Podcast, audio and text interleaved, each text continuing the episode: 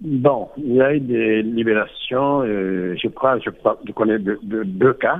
Il est reproché au président de la République la célérité avec laquelle il gracie les détenus politiques.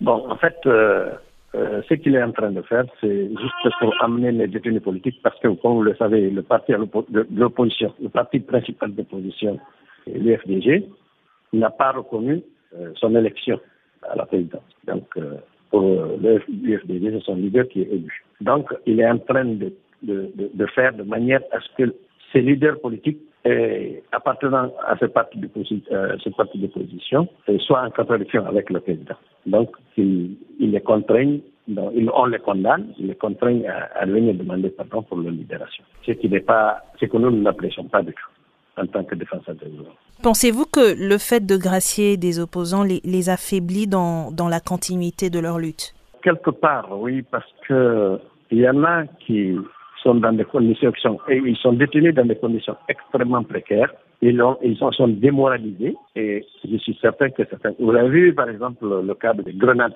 Il reproche son parti d'origine, c'est-à-dire l'FDG, de ne l'avoir pas soutenu pendant sa détention. Alors que, selon ce que nous, nous avons appris, c'est l'UFDG qui lui a pris un avocat, des avocats, pardon, pour le défendre.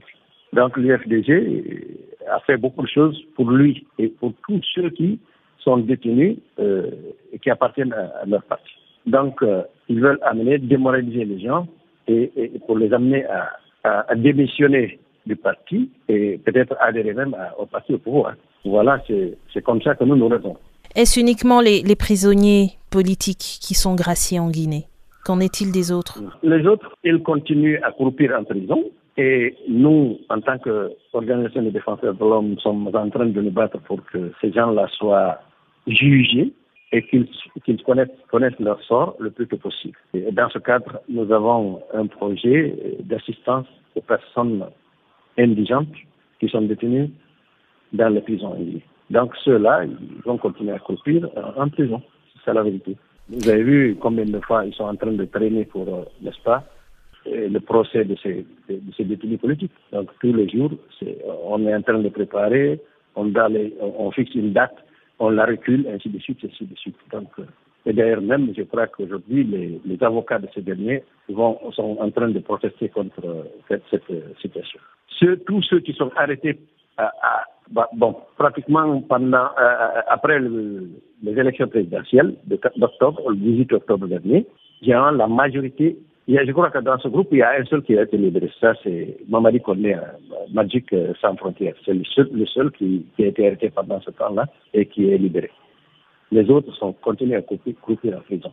C'est-à-dire, c'est, par exemple, les, les Ousmane Gawal, les M. Ba, qui, a été gouverneur de la Banque centrale. Oumar Silla, dernièrement. Oumar Silla, qui a, a, été condamné et qui n'a pas, pas, été gracié. Mais une, une des raisons pour laquelle Oumar Silla, justement, euh, membre du FNDC, purge toujours sa peine, est-elle due au fait qu'il n'ait pas daigné implorer le pardon présidentiel, vous croyez?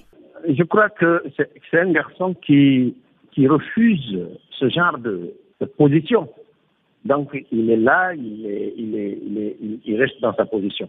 Donc, euh, il n'est pas d'accord que Alpha Condé fasse le troisième mandat. Donc, il continue à avoir la même position. Donc, c'est ce qui fait qu'on ne l'a pas gracié.